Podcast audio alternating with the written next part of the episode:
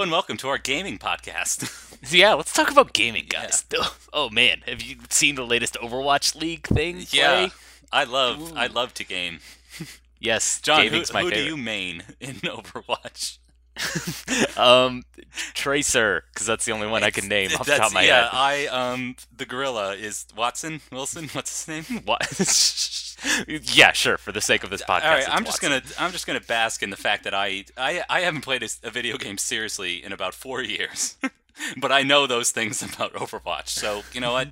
For for those who like, oh, you don't know anything about gaming, screw you. All right, I, I've learned this stuff through osmosis. For further proof of how old we are. It's like video games are those still a thing? I haven't played anything since Super Mario. No, we're we're old. We don't have the time anymore, No, or at least yeah, I don't have the time anymore. Jon, do you? Well, I it feels like gaming is like a second job, and I Oh, think that's that's true, why yeah. people they just naturally go to Twitch because then it becomes your second job. sure. just Twitch for 16 hours and you Yeah. get paid for it for somehow perplexingly. Yeah, I remember a an article on Kotaku that was Mhm. like trying to elicit sympathy for the for the streamer. Like, ugh, what a, what a Oh. hard.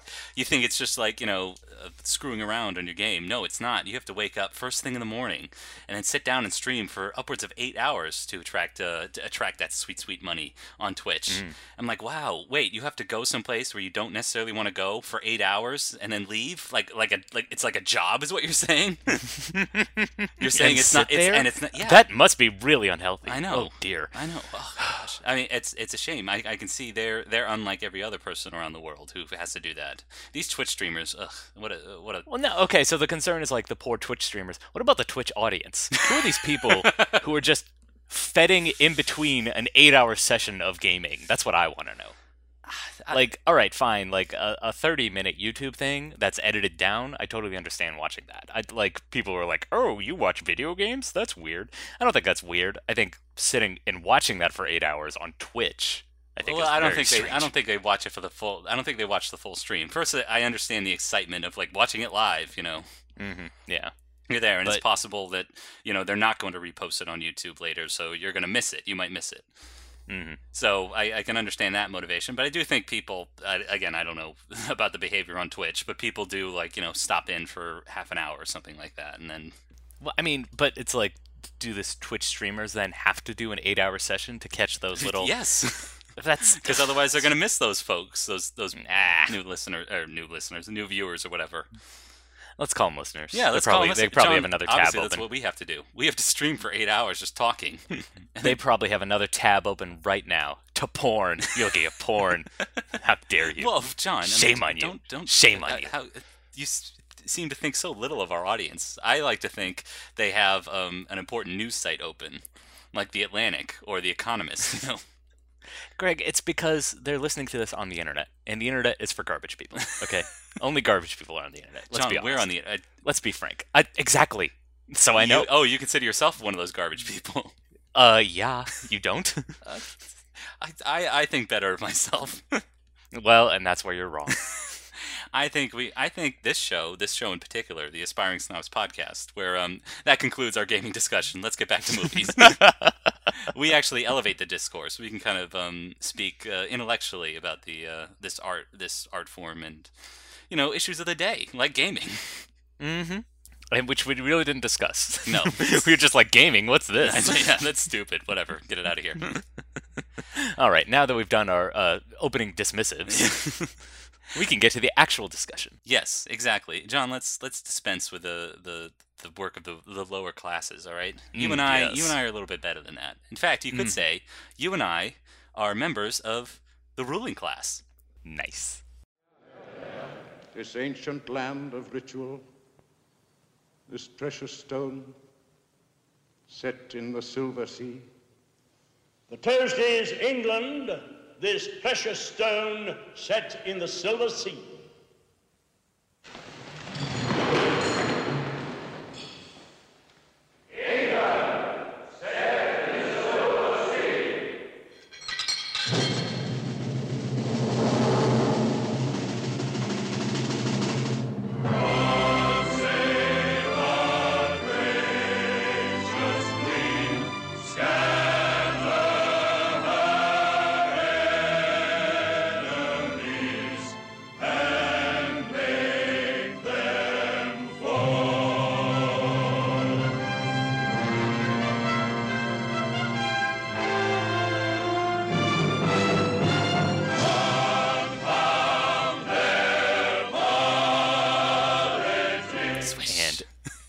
Air bump. Boom. Yeah.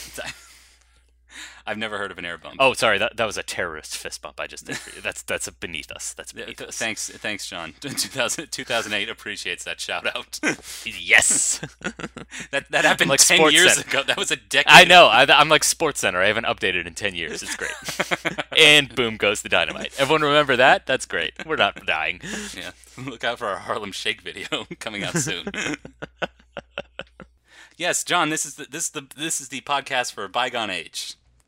And let me tell you about the the movie we're looking at. You know, this this week from the 1970s. hmm The ruling class takes place in the fictional country of Wakanda, an African nation ruled by five tribes. Oh, so that's why I couldn't understand anybody. The Yeah, vocabulary exactly. and the accents are just so out there. Wait, I saw a few movies this weekend. I think I'm a little mixed up. I- What's this movie about again? So the ruling class is a uh, satire based on a stage play, but it's a satire of uh, English society, uh, religion, and some other uh, a, a deep, incisive portrait of mental illness. I think you'll agree. All right, it's not the most accurate depiction of mental illness, but at least I get the word, the verbiage right. yeah, I suppose um, it's possible that a lot of Paranoid people have never even heard of this movie. Mm. But this was recommended to us by the the biggest uh, film snob that we know.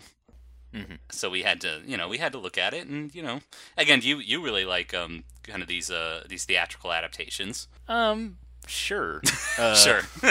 I can't think of any off the top of my head that I kind of like. Um, I don't know where you're getting that idea from. I uh, well, it was released two years after Fiddler on the Roof. This is the connection I'm making. Oh, okay, good for you. Yeah. and then a year before, Man from La Mancha, which we talked about last week. yeah. So this movie stars Peter O'Toole, Mm-hmm. um, a few other legends of the British stage and screen, but it is it is very very English. I mean, given the subject matter, how could it not be? That's true. It's literally about the ruling class, centered around like dukes and earls. yeah, centered uh, like around a literal earl in the House of Mhm. Lords, Yes. and uh, the succession following that. So mm-hmm. So the premise is the an earl dies, accidentally playing some kind of autoerotic asphyxiation game. I yeah, I don't- I- this movie literally throws you in the deep end without floaties. it starts with a the accidental suicide of an earl, and mm-hmm. then basically the family is faced with literally passing on this this lineage to a mentally ill son who thinks he's God. Yeah, he thinks he's literally Jesus Christ. Mhm.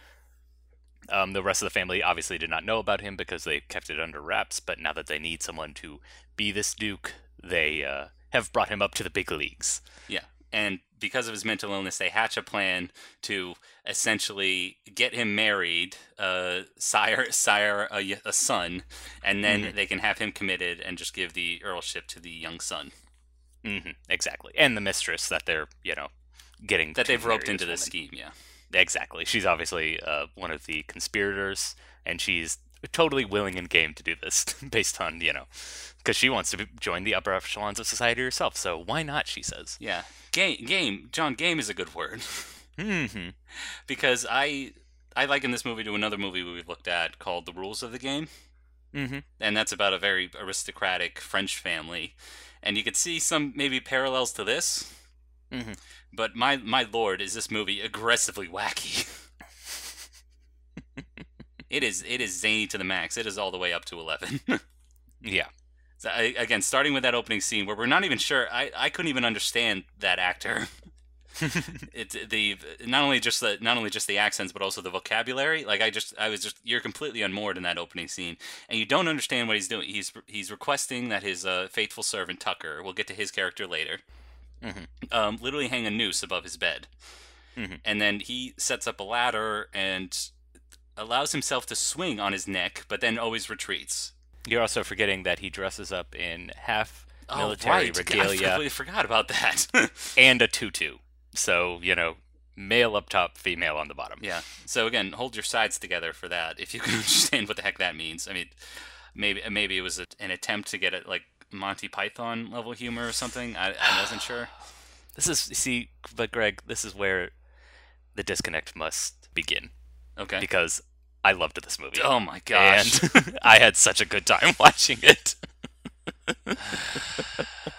and I loved this opening scene because again, it's it plays it so straight faced, Does it? and it uh, shows which part, how which part of him putting on the YouTube on the putting on the tutu and the and the hat, you know. It's the banality of it. It's the fact that Ugh. this is a ritual for him. okay. And it's the fact that Tucker is kind of the put upon manservant who's like, Yes, sir, I'll go get you your whiskey as, you know, he hangs his noose up and gets him, you know, ready to go, all sporting in his mood. Um, I thought it was funny. I thought it was great, and I love the energy to it. You're right, it's obviously not meant for everybody. It's absurd to, you know, cranked up to 11 and then then some. But I liked that. I loved that. I mean, that's kind of what I was in the mood for, and that's Ugh. what I loved about this movie.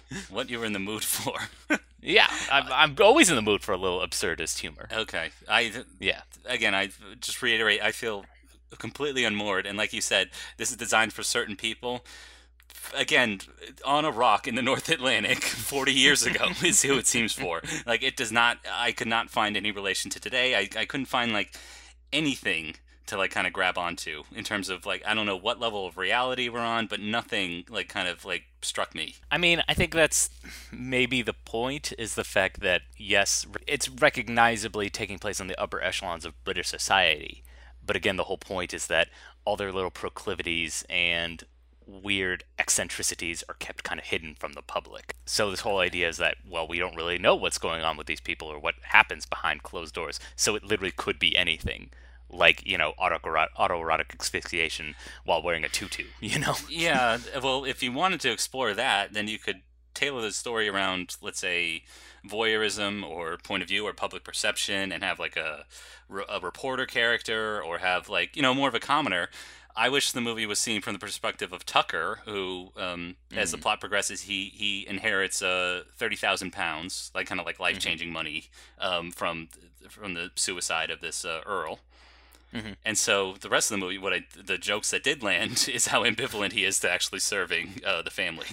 Yeah, but that and yeah, and but that's kind of like it's kind of reasonable because again, he's lived in this scenario for so long. He's just kind of rolling his eyes and he's just kind of learned to live with it. So he's not really an outsider anymore. At this point, he's very much embedded in the lifestyles of Well, I these, all think- these crazy people. yeah, well, I think he also there's a monologue where he intones that it's kind of it's kind of like Stockholm syndrome. Like this is the only life I know. You know, even though mm-hmm. I have this this money and can leave at any time, like I, I don't know any other life outside of this. Yeah, and also it's important foreshadowing because in that speech it reveals that he's kind of a communist. He's a socialist. Yeah. that too, and th- that finally, finally over the over the interminable thir- final act, Okay, kinda I comes will around. admit. But anyway, I will that- admit this movie is way too long. yes. So it is two and a half hours, and it definitely overstays. with no intermission. I'm sure there Yeah. was an intermission in the original stage play, but not here. Everything you touch, see, and feel glorifies my love. The top hat is my mitre, and the walking stick, my rod. Oh dear. Oh, once I get started, it's, it's, terribly difficult to stop. I'm so sorry. No, no, no, no, it's fascinating. How do you know you're God? Uh, Simple. When I pray to him, I find I'm talking to myself. I see. Well, how did it happen? How did you come to be in this state of grace? Like every prophet, I saw visions, heard voices, I ran. But the voices of St. Francis, Socrates, General Gordon, and Timothy O'Leary all told me I was God. It was Sunday, August 25th at 3.32. I heard a terrible thunderclap and saw a body of light like the light from the sun and red as fire. I cried, Hallelujah, Lord, what will you do? But the light vanished, a blackness a darkness, until a great brush dipped in light, swept across the sky. And I saw the diversity, distinction, variety, all clearly rolled up into the unity of universal love. Where did all this happen? East Acton, outside the public urinal. I, I desperately wanted one, but anyway, that's that's the one character I identified with and liked from this. But let's let's get to the real star of the show, Jon. You also just liked him because he's drinking from a flask the whole time. He's always just constantly drunk. I've well, every every character's drunk and out of their mind, aren't they? to some extent. Well, there's at one point there, uh, there's he serves two drinks to people, and one person refuses, and it goes waste not, want Yeah, not, and then yeah. throws it back. so there are those little pithy lines, but come on, Jon, let's get to let's get to the oh, this movie has so many great lines. Ugh. This I- movie has so many great lines. I know, but spaced out over the course of two and a half hours. Like it didn't. They did. I mean, also they come kind of hard and fast, so it's also kind of hard to catch them. I'm sure on repeat viewings I would catch more of them, but there were a few that kind of stuck out to me. yeah. Uh, let's get to the star of the show, Peter O'Toole. As the As as, the big JC. Jack. Yep. Mm-hmm. Well, I said JC. We'll get to Jack later. Okay. so he literally thinks he's the reincarnation of Jesus Christ, and uh, he comes in wearing monk robes, and you know, long flowing hair and a perfectly trimmed beard, and you know, he preaches love and kindness and forgiveness. he sleeps on a And- cross. Exactly, he literally sleeps on a cross. You know, that's kind of part of his ritual. And I really liked his performance. I thought he's kind of like perfect for it. And also, it's Peter O'Toole, so I assumed he was drunk the whole time. so, you know, that adds a lot to the character. So I'm sure he was Maybe. erratic and not fun to work with. So he obviously brings that to the production. yeah, I, I will say the the introduction is funny because I, I don't think he shows up until about 20 minutes into the movie. Mhm. And we've we've well established the rest of his family who to explain like how worried they are about his behavior. We see how stuffy they are, um, Mm-hmm. and how aristocratic they are. And it's funny to see like in sharp contrast how he comes in, um, being at first like very enthusiastic and loving. Mhm. That works. Um, it's as it progresses. Well, it's kind of the, well, yeah. We should probably explain that opening scene. He's also uh, he at one point um, rips off those monk robes and reveals like a white suit underneath Mm-hmm. that that to me is where it kind of changes because there's kind of like okay in sharp relief to the stuffiness of this aristocratic society you know he can be open and enthusiastic but it's the kind of forced zaniness that we see later Mm. that's where he kind of loses me I guess that's fair because the other thing too is like it's never it's never 100% clear how much other people are participating in it. The other weird thing that happens throughout this movie is show tunes. so I understand your confusion last week that this could have been a musical. Yeah. Because at certain points, little interludes, people will break out into song. yeah and like it should have been a musical everybody's doing the varsity drag. yeah and and those are great like it should have been a musical like that's Yeah. that's those are the little moments where my my that elicited some laughs out of me like at one point he has two like wealthy dowagers over and right they start doing the varsity dance as you said and that was that was hysterical Yeah, and I mean it's always hard to do a movie based around a crazy person because do you shoot it from everyone else's perspective or his perspective? But then does that, you know, lend to unreliable narration? And so halfway this movie starts to do that a bit more because uh, the other delusion he has is he believes he's married to a woman who does not exist. yeah Marion, I believe her name is. yes a french woman Oh yes, ooh la la. so and, yeah so already you also see comes in singing Mozart, so you know, you know she's French. well that's it yeah, well yeah they they concoct this little scheme i mean it's just a, it's just another great sign of how much he, he contrasts with this society that he would you know fall in love with a french woman but um basically they they start and this this comes into play later they kind of meet this cra- crazy jack about halfway mm-hmm. by giving this uh, wonderfully operatic introduction to what what will be his wife and then this also helps the scheme because they eventually introduce him into the woman that they want him to marry and sire a child with, mm-hmm. and they have her dressed up basically as Marie Antoinette. Well, this this also introduces, and I wanted to see again. You you you welcome the zaniness of Peter O'Toole's character, but he's not mm-hmm. kind of the only plot line here. We have other. So the mis, so the the woman that he is uh, betrothed to is actually the mistress of uh, his uncle Charles. Charles, who's also in this uh, in this Gurney family, and also stands to gain a lot by s- seeing a competent earl in the House of Lords. And so he kind of gives away his mistress or forces her into this situation. Mhm. Um, I was wondering, like, because there, there's there's little signs of conflict because she's she's gung ho about it. Like she's she's all for it. Like she says, "Sure, I'll marry this guy. It's fine," and and it just leads to his consternation a little bit more. But that but that plot line isn't really fully realized. Like where where does it progress? What it, I mean, it doesn't it doesn't hundred percent kind of go. Al- I mean, I was kind of expecting this to happen, but in the standards of all of these stories, when someone basically fakes love with someone else, obviously what's going to happen? It's going to turn into genuine love. yeah. and that's kind of what happens with her as well. She kind of does start gaining affection for him and does eventually kind of betray Charles for the Mhm. sake of Jack. But also, when we contrast that with Jack's arc, like it turns really dark. And so she doesn't really get redemption she continues being a bad person. Yeah. once we see, you know, what Jack becomes. Yeah, and now, and granted, that does play in later, hou- hours later. It feels like. but yeah, we see how that pays off later. Um, Exactly. Yeah. Yeah. I mean, it is it, it is kind of strange because like the direction the story eventually takes, and you're right, it doesn't really give a lot of credence to the rest of the characters because of that. Because again, the big arc is with Jack, and it goes in such a kind of crazy direction that everyone just kind of goes like, oh, oh well, he's cured, that's fine. you know, it doesn't give a lot of everyone else a lot of agency. no. Um, Yeah. Oh, that and that leads actually to the other kind of plot line I wanted to mention. There is um, Charles is married, but his wife, who's also part of this uh, this aristocratic family, is having an affair with a German psychiatrist who's caring for Jack. Exactly. He thinks he can cure Jack. Yeah, and so He also gets a great line.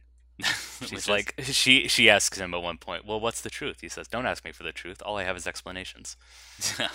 well, I, I, you're right. That that is a good line because this is the only kind of plot line or relationship that I actually like buy. Okay. It's the only one that seems to take place in reality. Mm. And so, because, and we have clear motivations in that, you know, she's part of this family. Like, she obviously wants something out of Jack. He obviously wants to care for Jack. Like, he seems earnestly motivated in caring for Jack. And then they develop these feelings for one another. But again, like, I was, I was wondering where exactly it leads to in the story. Um. Okay, you're right. Nothing. nothing. Kind of. Not everything comes Yeah. to an. that, nice that wasn't meant to be a challenge against you. It wasn't meant to be like, aha, I've got you. I'm just saying, you know, I'm just kind of registering my disappointment that these these things kind of don't coalesce. Is my is my problem. No, but I think if you're given an absurdist story, that's okay. That can kind of mm. be forgiven at times, as long as you know you're kind of thoroughly entertained. Like you're right. Like a kind of strong connection to this movie would definitely be something inspired by Monty Python. Mm-hmm. And how does Monty Python and the Holy Grail end? Everyone just gets arrested.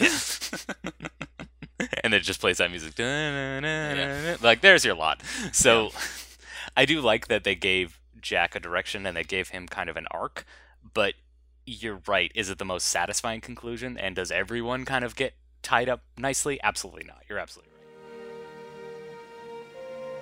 I'm purged of doubts and negative innuendos. Today I want to bless everything. Bless the crawfish with its scuttling walk. Bless the trout, pilchard and periwinkle. Bless Ted Smoothie of 22 East Hackney Road.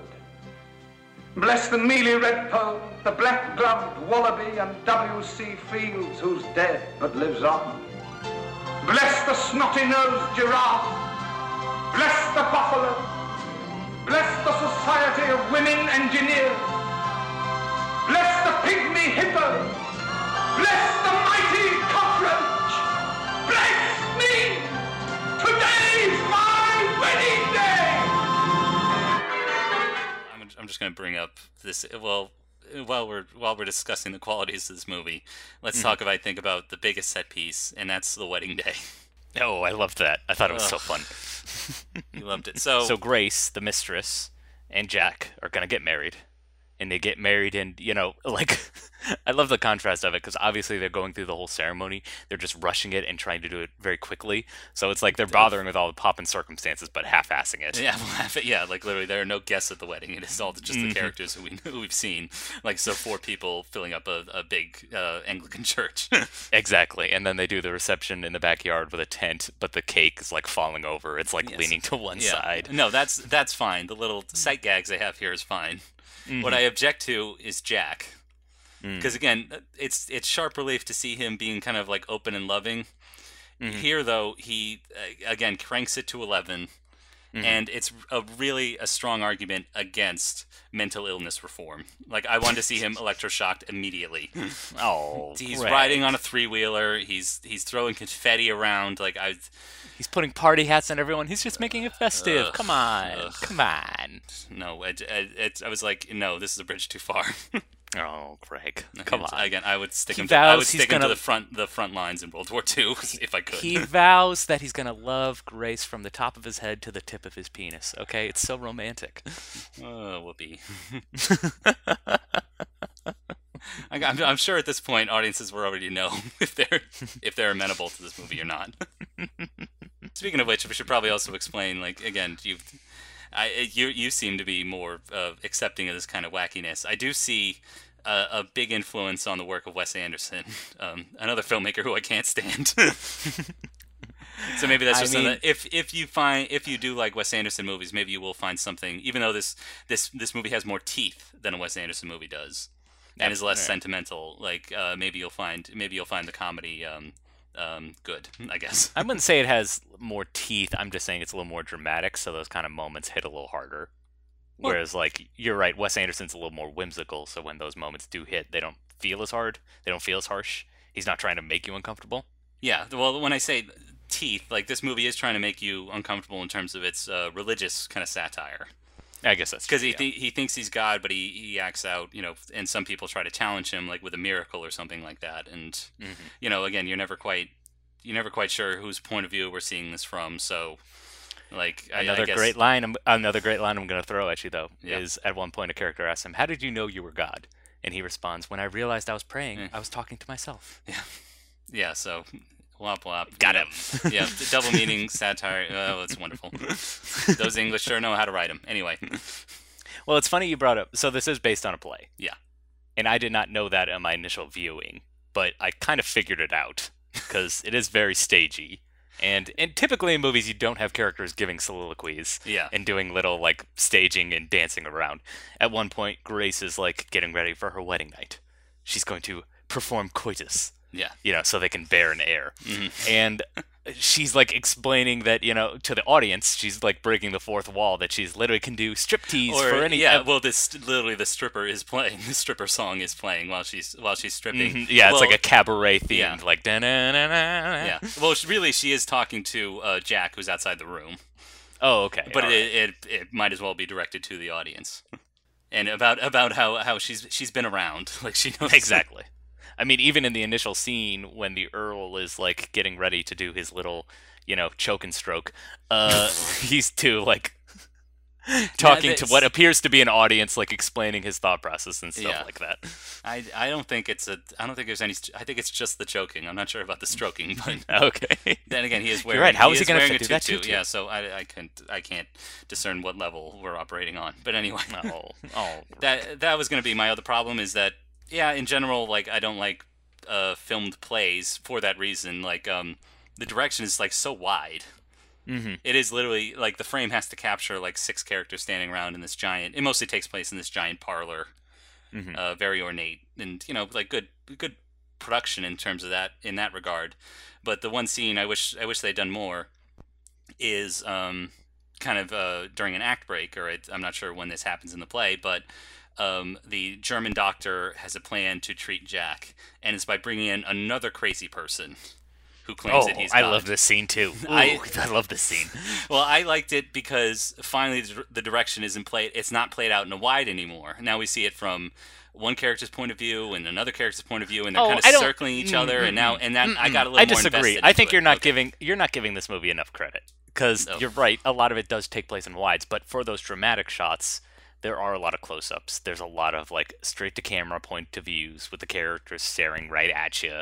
And I do think it works very hard in those kind of dramatic scenes to make you uncomfortable, and I think it adds a nice contrast. Mm. So it kind of lower, lures you into like, oh, it's like a play. You're watching some kind of like boring period piece, and then all of a sudden, you know, break out into song. Haha! You know, it's kind of like uh, it's like Flight of the Conchords in that way.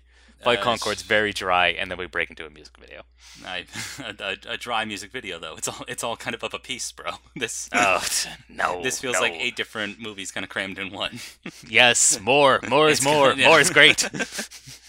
it wants to make you uncomfortable, but it also wants to make you like Peter O'Toole's character. You know, wants to do all these things. Um, Ah. and again, I was commending it for that scene because, again, the direction really adopts what what direction should be. It puts us between the characters instead of like playing out in the wide, you know. And I got like uh, taken in a little bit more.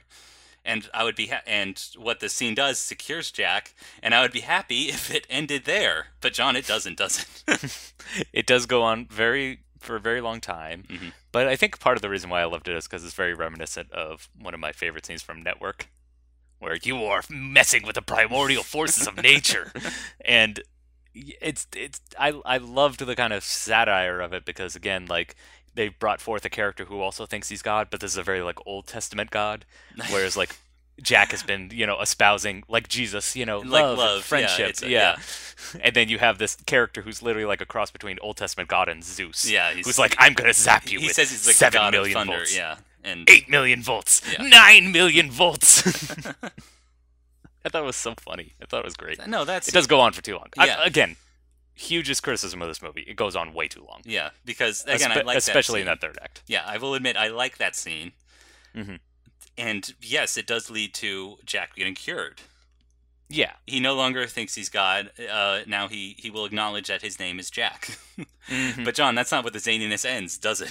No. So for a while, we're led to believe that Jack has been cured, Mhm. and he starts kind of ingratiating himself into society again, Yeah. and we get a little foreshadowing.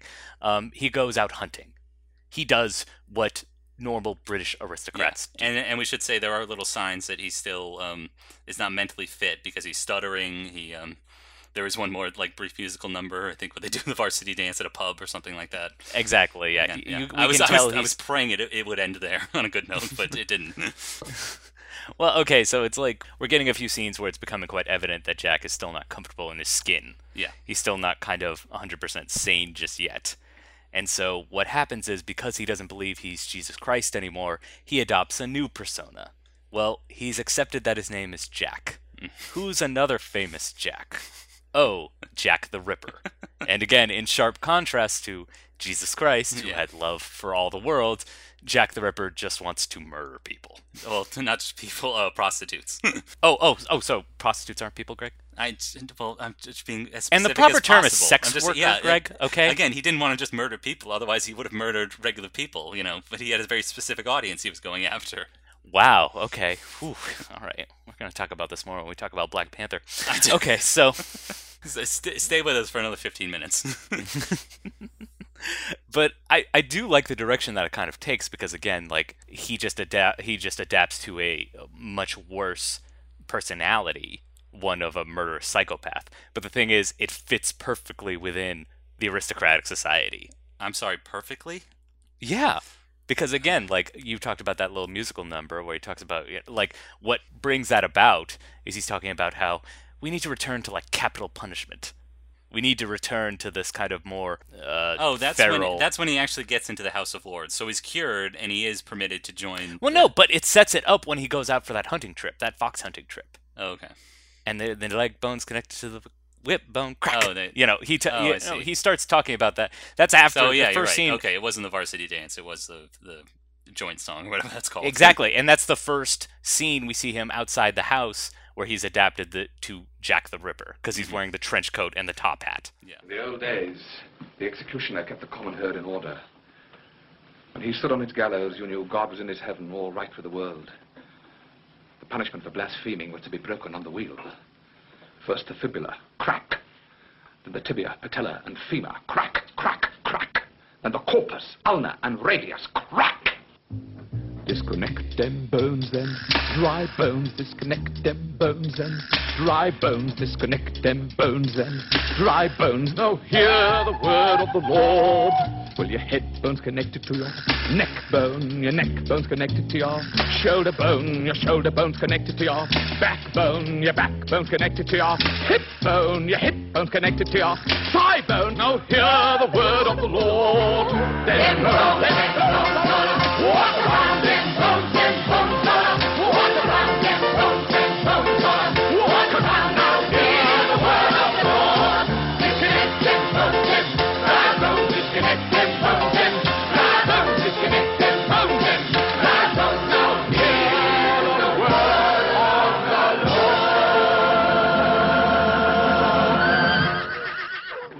and gentlemen, we understand each other perfectly. I like the kind of direction that it starts taking. Um, again, goes on a little too long because you know not only do we have to see him kind of get um, coronated, but we also have to see all the other characters get their comeuppance. Well, We, yeah. uh, th- this is where this is where it really lost me. because initially like i thought it was going to be a religious satire. Again there's that sign that uh, like a character like coming down or like a, a, a character emblematic of aristocratic society that has to come down to earth. Um, because not only does he no longer think he's god there's also a lot of mentions of like you know our, our once great empires crumbled now. Mm-hmm. and so like you can see some connection there between like english society and this character who who thinks he's above it all literally like you know a, a god Well, I mean, yeah, that's the point that the psychiatrist makes is that, you know, uh, paranoid schizophrenics suffer from delusions of grandeur. Well, he's already at the upper echelons of society. Who's higher than that? Yeah, God. exact- yeah. That's why he thinks he's God. Yeah. so, but I didn't see where like Jack the Jack the Ripper kind of came in. Like I Oh, didn't I didn't see that connection other than like you know, like okay in sh- in sharp relief to. Uh, his his loving message as Jesus Christ. Now he's much more moralistic and you know believes in capital punishment and killing prostitutes. You know the most Because now no one thinks he's crazy. When he thought he was Jesus Christ and Okay. espousing a message of love, everyone's like, "You're nuts." Yeah. But now that he's espousing, uh, uh, now that he's espousing a message of murderous, you know, capital vengeance, everyone's like, "Hmm, yeah, maybe this guy has a point."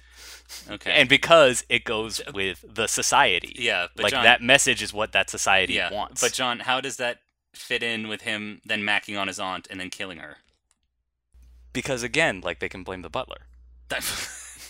That's the whole point this of is that. the. Yeah, this is the problem I had. Is like it kind of knew which way it wanted to go. It felt like the first half they had a complete vision, and the other half they're like, okay, we kind of know where we want to go, and it, but we got to take the the long way round and make some Exactly, like, yeah. and make some like jumps, make some like logical leaps there. Because the other thing that happens is the rest of his family goes crazy. Well, yeah, or at least you know to get rid of the rest of the family. Again, uh, these characters have to get their comeuppance. We need the dramatic irony. Yeah. So obviously, Charles eventually gets kind of sent to an insane asylum, as does the priest, um, or bishop, or whatever he is. And you're right. Like it kind of takes too long and meanders a bit when it's like clearly, oh, okay, these are the stakes set up by the story. This is the ultimate kind of dramatic irony you're reaching to. Why does it feel like this wasn't planned? Yeah, Why exactly. does this feel doesn't, like it doesn't set it up at all? no? Yeah. I like I could understand if like earlier in the story we see how frustrated the Gurney family is with him and they have outbursts or something like that. Like again, I could I can understand that if they set it up at all. But instead it felt like, you know, it felt like they they kind of cheated their way to the conclusion they wanted. Exactly. and they didn't and again like didn't earn enough to get because we see the rest of the Gurney Gurney family get committed. Mhm. And um, ironically, the the unfortunately lower class Tucker get uh, framed for murder hmm but again, I didn't care. Like earlier, I liked Tucker and the way he acted, but and by this point in the story, like I didn't care what happened to Tucker. I don't care what happens to this family. Exactly. I, don't care that you know now Jack gets off scot free because again, it doesn't establish any of that. Like Well, whereas it's like- before, when I see like Jack get get cured, like I kind of am like okay, like now I'm a little invested. Now I'm not invested anymore because he didn't do anything to earn that investment. Well, no, and it's like the kind of dark ending that it, you would think it would want to go for is everything kind of reaffirms the status quo. But again, Yeah. it's like it wants to punish these characters for being assholes. But Jack is now like the ultimate asshole, and he just gets rewarded for it. Yeah, exactly. Well, yeah, that's the ultimate dark kind of message they're going for. That I can understand. Mhm. But let's say let's contrast. You mentioned Network earlier. That's another satire that kind of has like a downer ending. hmm Like characters, characters don't really progress. Whatever, whatever characters we do like don't have a happy ending. I'm gonna be as ambiguous as possible there, but not to spoil it. Go see Network; it's great. But But it's fantastic. yeah, but again, it felt it felt like a hole, and I can kind of see why it was leading up to that, and you know I understand why.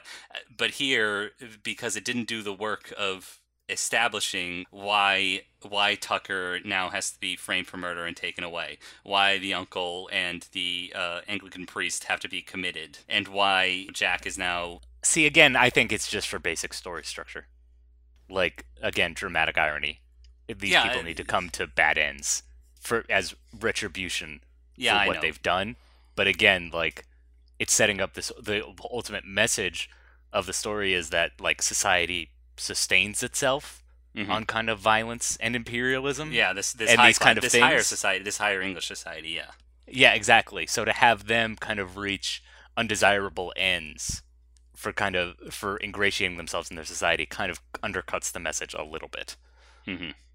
Because Yeah. it's like again they were they were doing their parts, hmm but why did now why did they get punished for it? Whereas like Jack gets off scot free. That's my yeah. You're right. And again, it's just too meandering. It goes on for way too long. She did not need to die. She did not get need to get murdered. I do. You His mean aunt aunt not need to and yeah, murdered. we should also explain. We should also explain it. Literally climaxes with his his wife getting murdered by Ja- or Jack murdering his wife. hmm I mean, and that's completely out of nowhere. Because again, she literally comes into a scene where she was not part of, Yeah, and then all of a sudden we cut flash forward. They were actually in the room the whole time. Like it's just yeah, it's a Yeah. little bizarre. Yeah. and yeah, there's even like cuts with him like blood curdling screams. yeah. I hope my neighbors didn't, didn't hear that. yeah, exactly. It's just it's it's very odd. Uh, I mean, and that's the kind of the the problem with absurdity is where do you lay it bare? Where do you stop it? Because the whole point Mm. of absurdity is it's meant to be cranked up to 11. So it's like how do you pull that back towards the end? That's Well, always the that's, that's- always this kind of strange uh, and I think that's why absurdity is not for everybody. no, well, and that's the other thing too is I was wondering like, are we ever going to take Jack's mental illness seriously? And I feel like after he's confronted by the other crazy person who thinks he's God, Mhm. and he's eventually quote cured, Mhm. like I felt like okay, like now we're now we're dialing it back a little bit. Mhm. Like now we are going to take this seriously, and now I'm invested in the in the mental health of Jack. Mhm. And again, if it ended there, fine, perfect. But instead, it's like instead it's the just the filmmakers telling me, oh, wouldn't it be great if all these characters you didn't like before get their comeuppance? Yeah. And I'm like, well, yeah, that's a neat idea or whatever, but it does it does nothing to kind of earn that. It does nothing to really kind of pull me in. Instead, it just like you know quickly jumps there and you know expects me to be satisfied with it when really it's done nothing to earn that. Exactly. So that that's not to say there's not like funny or enjoyable things in this movie. It just it just didn't kind of come together for me. No, I mean, but I I understand. Again, you're all about final product. I'm about intentions. like I can understand Mhm. why this movie kind of became a shaggy mess by the end. Because again, this is absurdist stuff we're talking about here. Mm. And again, at one point did they say like, eh, we can cut this out, we can roll this back? No, they obviously couldn't. Because Well, that's not what absurdism is about. I know. Well, John, didn't they know that they could make more money if they cut it down to two hours and do more showings in a day? If only they knew. They were they were so primitive and savage back then. the Damn their artistic integrity. Exactly. If Martin Scorsese had made Travis Bickle more likable, like 10% more jokes, just have someone, you know, punch it up a little bit. well, no, I feel like if he had made Taxi Driver three hours long, Oh. had more scenes where he descends into madness, like Jack does, Mm. you know, Yeah. maybe Then it would have been a then it would have been worth watching for this podcast, but Yeah. obviously we'll never watch it for this no, podcast. no, and it'll be forgotten like the ruling class. Oh. The strong must manipulate the weak. That's the first law of the universe. The hard survive. The soft quickly turn to corruption. This is a call to greatness. Approach this day unto battle against your enemies. Let not your hearts faint, fear not, and do not tremble, neither be ye terrified because of them. For the Lord your God is he that goeth with you to fight for you against your enemies to save you. And mine eyes shall not spare, neither will I have pity. I will recompense them according to their ways and their abominations that are in the midst of them. And they shall know that I am the Lord that smiter.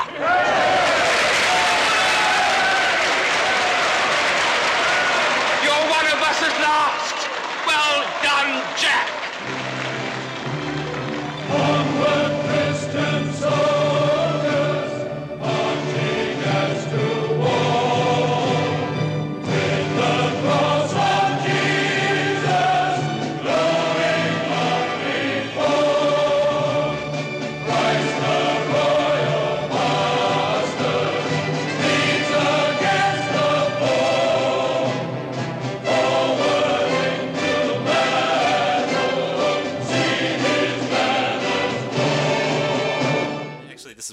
hear again other people's thoughts on this because I saw this doesn't.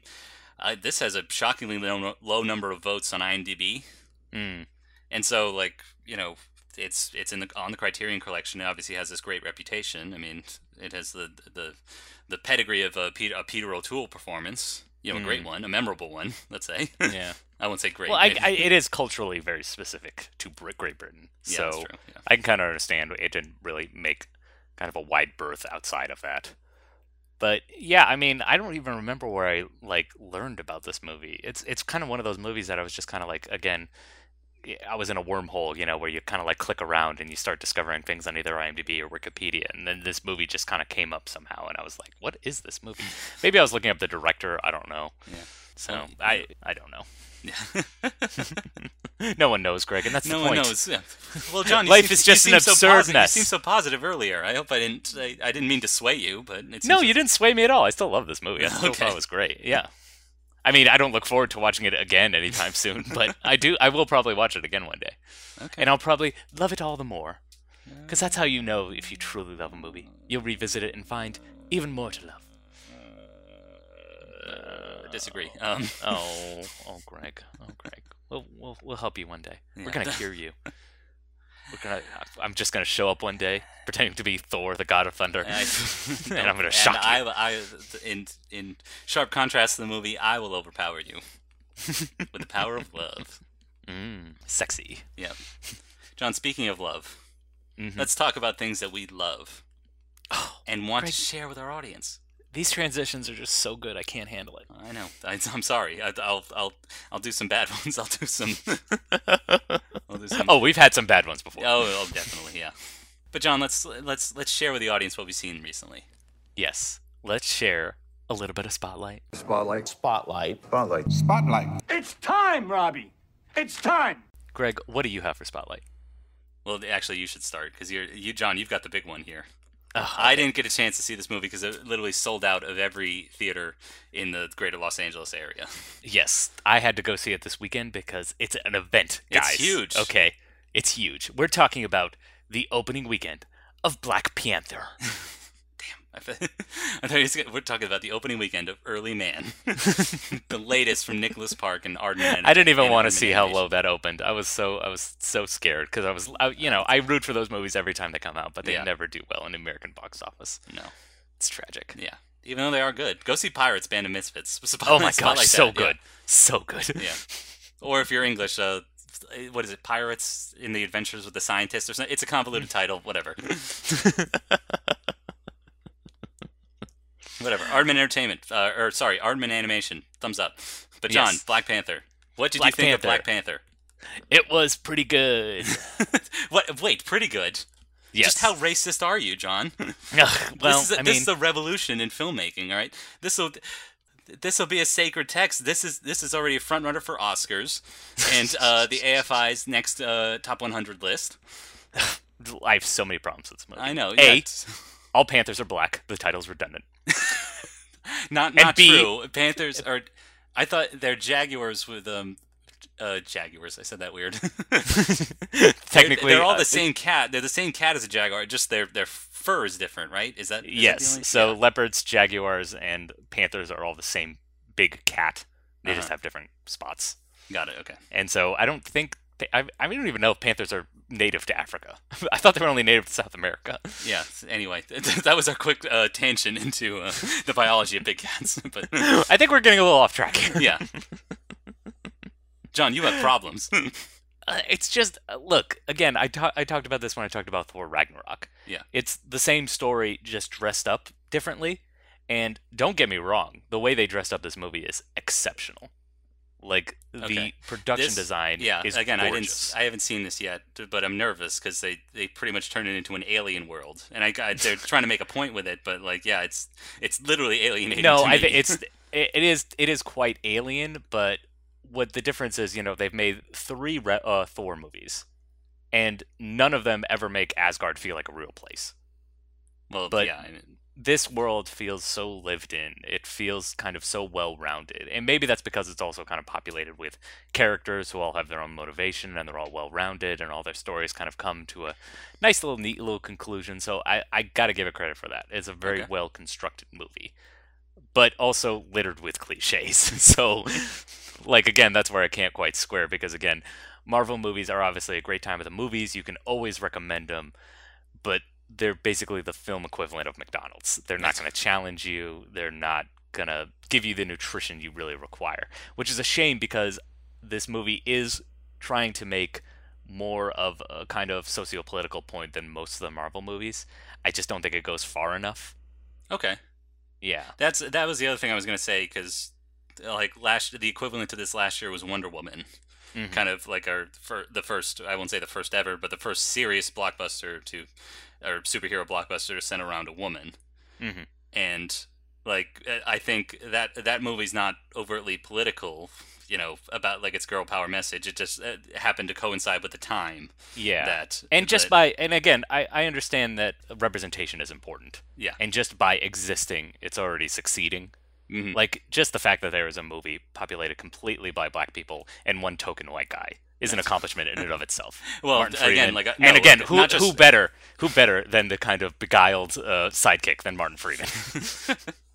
Well, John, I mean, we've we've always had movies populated exclusively by by black, you know, by black actors and actresses. I mean, don't forget Girls Trip. I mean, come on. oh, but, of course, Girls Trip. But uh, never Barbershop. never one that could open two hundred two hundred million dollars plus on the on the weekend. hmm I guess that's true. Yeah. Yeah. Um, but again, like I, I don't think it goes far enough getting to that kind of socio-political message, and I do think the critics are giving it a little too much credit. like a lot of a lot of the comment headline is like Marvel finally makes some movies for an adult. Did they not see Ant Man? No, and I totally agree because when the spaceships are going pew pew at each other with the lasers at the end, I'm totally like, yes, this is a film for adults.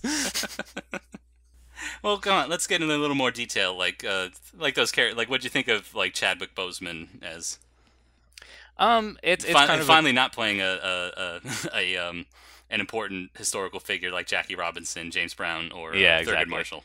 Well, I mean, that's kind of he clearly he's still very much in that lane because again, he's a man of, of stoic, quiet dignity, oh, I see. And it's so it's a very not kind of showy performance. And so a, a common criticism is that he's the most boring character in the movie, but he's the main character, Mhm. so it's kind of a bummer. Um, but yeah, th- he does okay. Um, yeah, uh, the star of the show is uh, Letitia Wright. Who plays uh, his younger sister and kind of his Q. By the way, in the second act, it becomes a Bond movie, complete with like infiltrating a casino. like, it's very weird. I'm, I'm I'm down for that. There's a lot of kind of like international intrigue, Okay. and uh, she's just having a ball playing this character because she's like very bubbly and bouncy, and she's a tech whiz. She's like, "Look what I came up with." it's very fun. Okay. Um, but uh, and Andy Serkis is great, but uh, spoiler alert, they kill him, so I'm kind of bummed we won't see him for future movies. Okay. Well, I mean, Yeah. That's the thing. He was he was introduced and given such short shrift in um what was it, Age of Ultron? Gosh, Yeah, these movies exactly. just all, all blend together, don't they? I know, yeah. And it's like again, this is the problem why Marvel has no good villains because again, they have to kill him by the end. Yeah. Well, John, you didn't Uh, even, you didn't you haven't even brought up the villain yet, Michael B. Jordan. Oh, That's who you. everybody. That's who I thought you were going to say is the real star of the show. He i he's really good in it, but again, it's because everything around him has has laser focused into this character being such an outsider.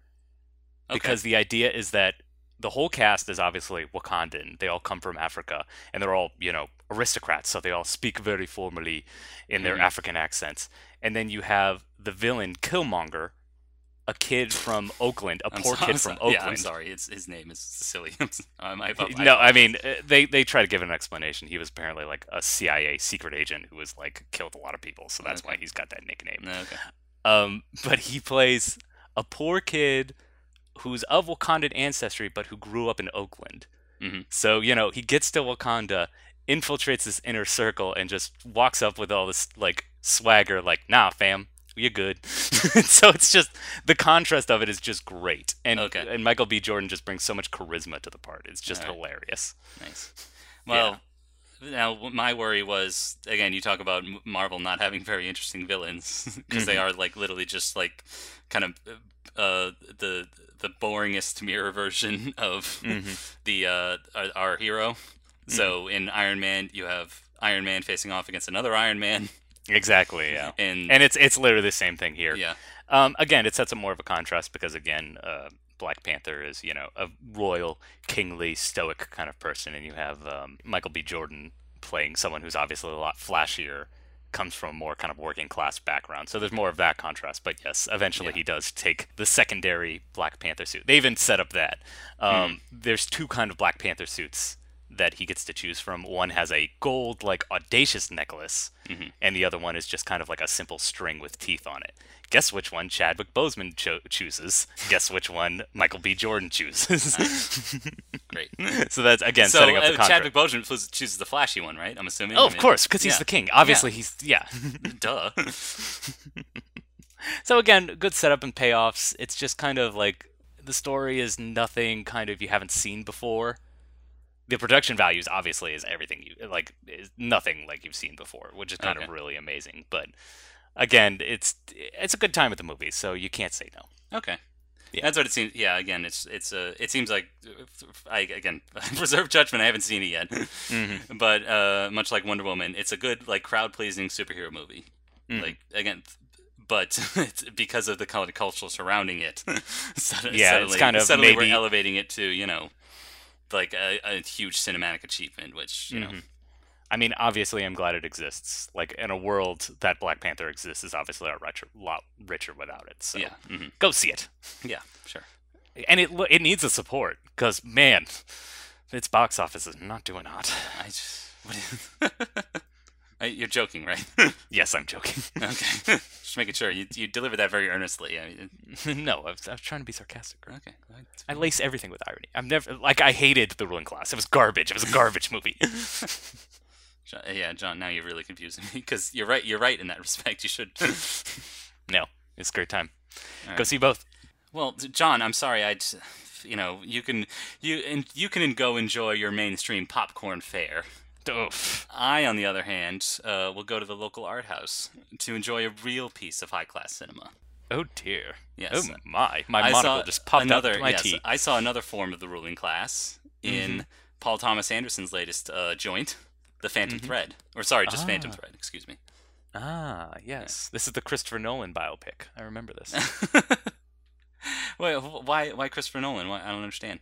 oh, you didn't hear that story? No, Um, uh, he, uh, there's a who's his wife? Emma Thompson. E- Emma Thomas is uh yeah his wife's name, and she produ- she's a movie producer who produces all of it, all of his movies.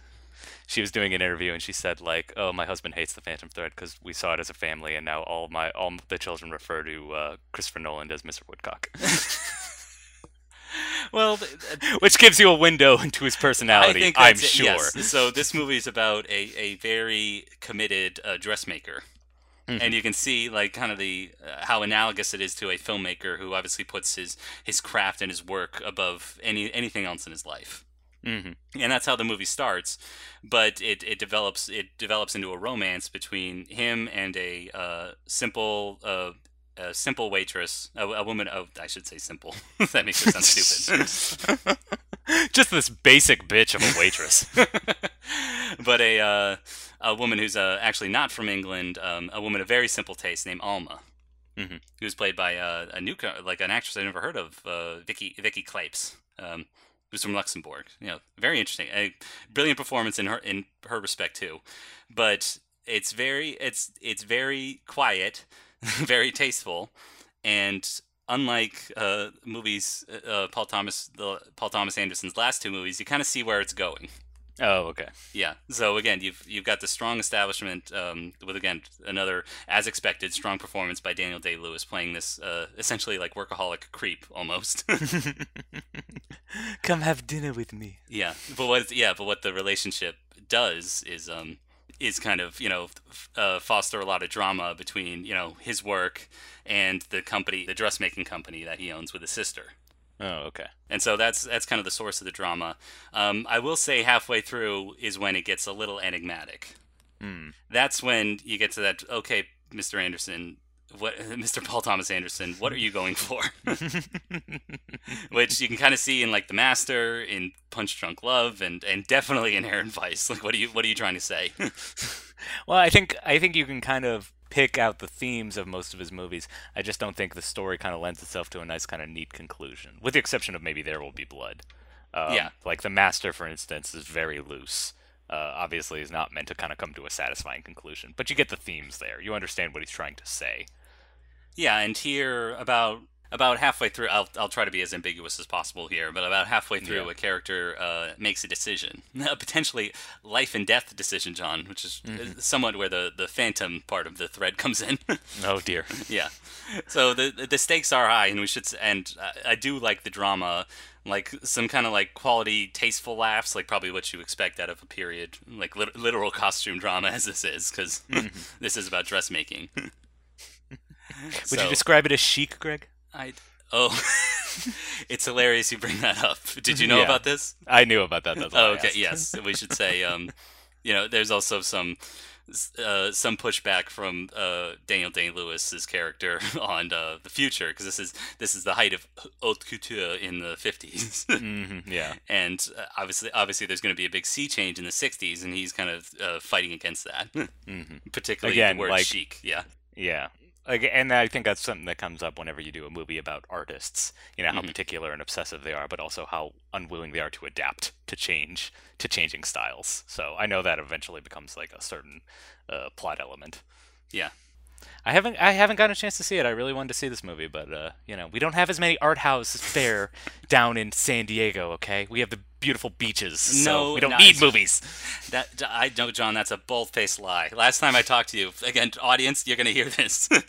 it's not that Jon couldn't find the art house cinema. It's that he was too cheap to pay a full-price ticket. He was only looking for whatever took his MoviePass. How dare you? Yes. Okay, I had to I paid it. full price. I had to slum it because 3D ones aren't supported by MoviePass, so I had to see Black Panther in 2D like a philistine. well, that's much much better. Nah. you lucked out there. No, I want to see the bad special effects in 3D. I want to see the rubbery humans coming at me. You didn't see. You didn't say that earlier. I did. Okay, I, it's not as bad as people are saying, but yes, the special effects are a little spotty in Yeah, places. okay. All right. Yeah. Well, t- again, they've got how they do like three movies a year. This is they got to rush. At least like you know HBO, they're permitted to take their time with the special effects in Game of Thrones or whatever. So. But X-Men anyway, yeah. so good. But anyway, that's enough excuse making for Marvel, biggest biggest movie company in the world right now. Guys, give him a chance. yeah. I know you. Well, you won't find any special effects. Is Phantom Thread? I don't think. Oh, I mean, bringing it back. Greg's, Greg's got to get us back on track. Uh, I'm beautiful, sure he beautiful. used. like, I'm sure he used green screen. I'm sure they used some kind of special effects to make the vistas pop. Yeah. I, I, I found it interesting. Um, apparently, it was done. It was photographed by committee. Uh, Paul Thomas Anderson is the credited cinematographer, but he admitted like he doesn't have the technical knowledge to run you know 35 millimeter camera, uh, 35 millimeter film camera. So they hired a bunch of people, and he he got the credit, the end credit for it. So Interesting. um, so again, that's beautiful. Production design is beautiful. Again, like filming in real locations. I, I love these um, driving scenes because they go back and forth between London and the country.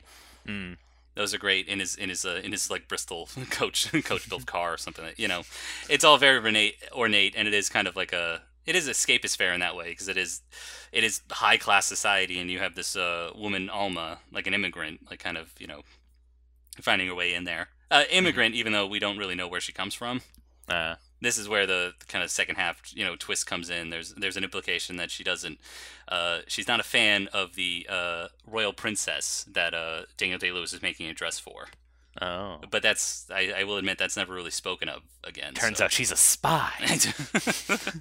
it could have gone that direction. It doesn't, but Oh, damn. yeah. So I, as I'll say, really strong film.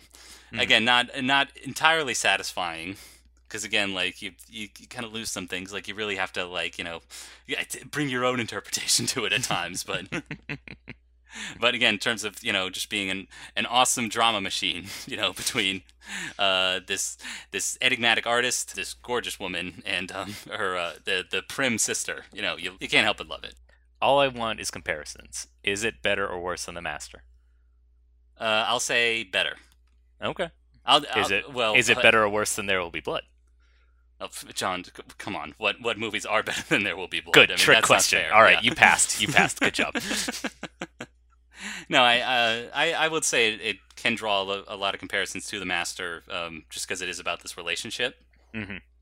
But again, it's better at wringing drama out of it. You know, I'm I'm thinking of the scenes in The Master that just kind of like end with Yeah. You know, But also, it seems like the sister is kind of playing the Amy Adams role, which is the kind of matriarch of this kind of larger organization. It, it is, um, but I think she's better characterized here. Like you understand where she's coming from in terms of like looking out for, her, in, in terms of the love of her brother and the need to look after the business.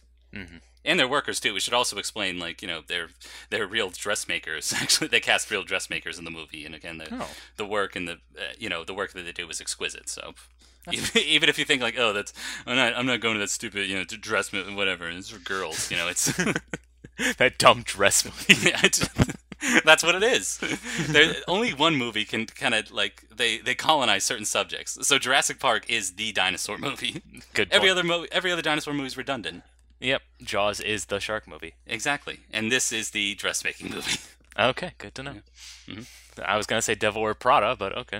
Uh, that's not about making dress. That's about working at a magazine. Fashion, Paris Week, you guys. Look forward to our special Paris Week themed episode whenever Yes. Fashion Week themed episode whenever that is. First movie of the week, Blow Up. Second movie of the week, Devil Wears Prada. is Blow Up about a dress? Uh, It's about photography. I think it's about fashion photography. Right? Wait, is it fashion? I guess yeah, he is a fashion photographer. Yeah, Greg, come on. Uh, whatever, it's on the schedule. We'll we'll watch it later. All right. Jeez. We'll do it again. I mean, I, I love I love ending this episode this way, where you get mistaken for something and you look I like do- an idiot. I mean, always I look yeah, forward I've- to that every week now, but because we've been talking over an hour, I lose my marbles. nothing makes sense anymore. I know. What are we doing now? Oh yeah, s- uh, social media. Uh, I, d- I was about to say I'll tell you what I'll tell you what does make sense. Uh, social media. there, there's my there's my B minus. Oh segue. God, that's not even B minus. It's like D plus. Okay, yeah, Follow us on social media. yeah. We've got a Twitter account at Aspiring Snobs. We've got a Facebook page, Aspiring Mm-hmm. Snobs. There's no confusion there. We're the only one you'll find when you search for it. And then, if you want to reach out to us directly, you can always email us at aspiringsnobs at gmail.com. yes, the the ruling class was the first big disagreement we've had in a while. So Exactly. please adju- adjudicate. Tell us who, who's in the right and who's in the wrong. And if you think I'm in the wrong, then I don't want to hear it. So, you know, keep your opinions to yourself. Exactly. In fact, if you like the show, share it and maybe write a review. Maybe you could share it with your friends and maybe give us a subscribe on Stitcher or Apple Podcasts or any podcast service of your choice. Yeah. You decide. yeah, and again, if you don't like the show, just keep it to yourself. You know, Yeah, no no reason to add more negativity to the world. It's fine. I know. Gosh, Donald Trump is still in office, so come on. Nice. we can't Be we nice. can't get away we can't get away from it, can we? No, no, we can't. no. Greg, what are we watching next week? That's a great question. Mm-hmm. Well, uh, that's all the time we have for this week. Let's look at ourselves in the mirror and just see, like, oh my gosh, how wonderful the art of cinema is. yes. Because we're looking at uh, the 1987 Italian classic Cinema Paradiso. Just in time for the Oscars, we're going to be celebrating movies all over again. Yeah, movies about movies. That's what it's really about. Those are the best movies. Mhm. Haven't you ever looked at your navel and thought, like, I want to gaze at that for a while? Just look at that. Like, wow, so deep. It's it's amazing that we haven't transformed that to like belly button peering or something. There's no, so many navel, fun ways to say gazing it, is but what we go with. Yeah. yeah, no, navel gazing is the only one that had attraction for some reason. Yeah. Areola staring? I don't know. yeah. we hope you enjoyed our thesaurus-based jokes, yes. but unfortunately, it is time to end. Thank you, everybody, for listening. So until next time, keep staring at your areola and keep aspiring. Here is the drag. See how it goes. Down on your heels, up on your toes. That's the way to do the varsity drag. Mrs. Pickett Jones and Mrs. Treadwell. You can pass many a class, whether you're dumb or wise. If you all answer the call when your professor cries. Everybody down, down on the heels, up on the toes. Stay after school, learn how it goes. Everybody do the varsity. Everybody do the varsity.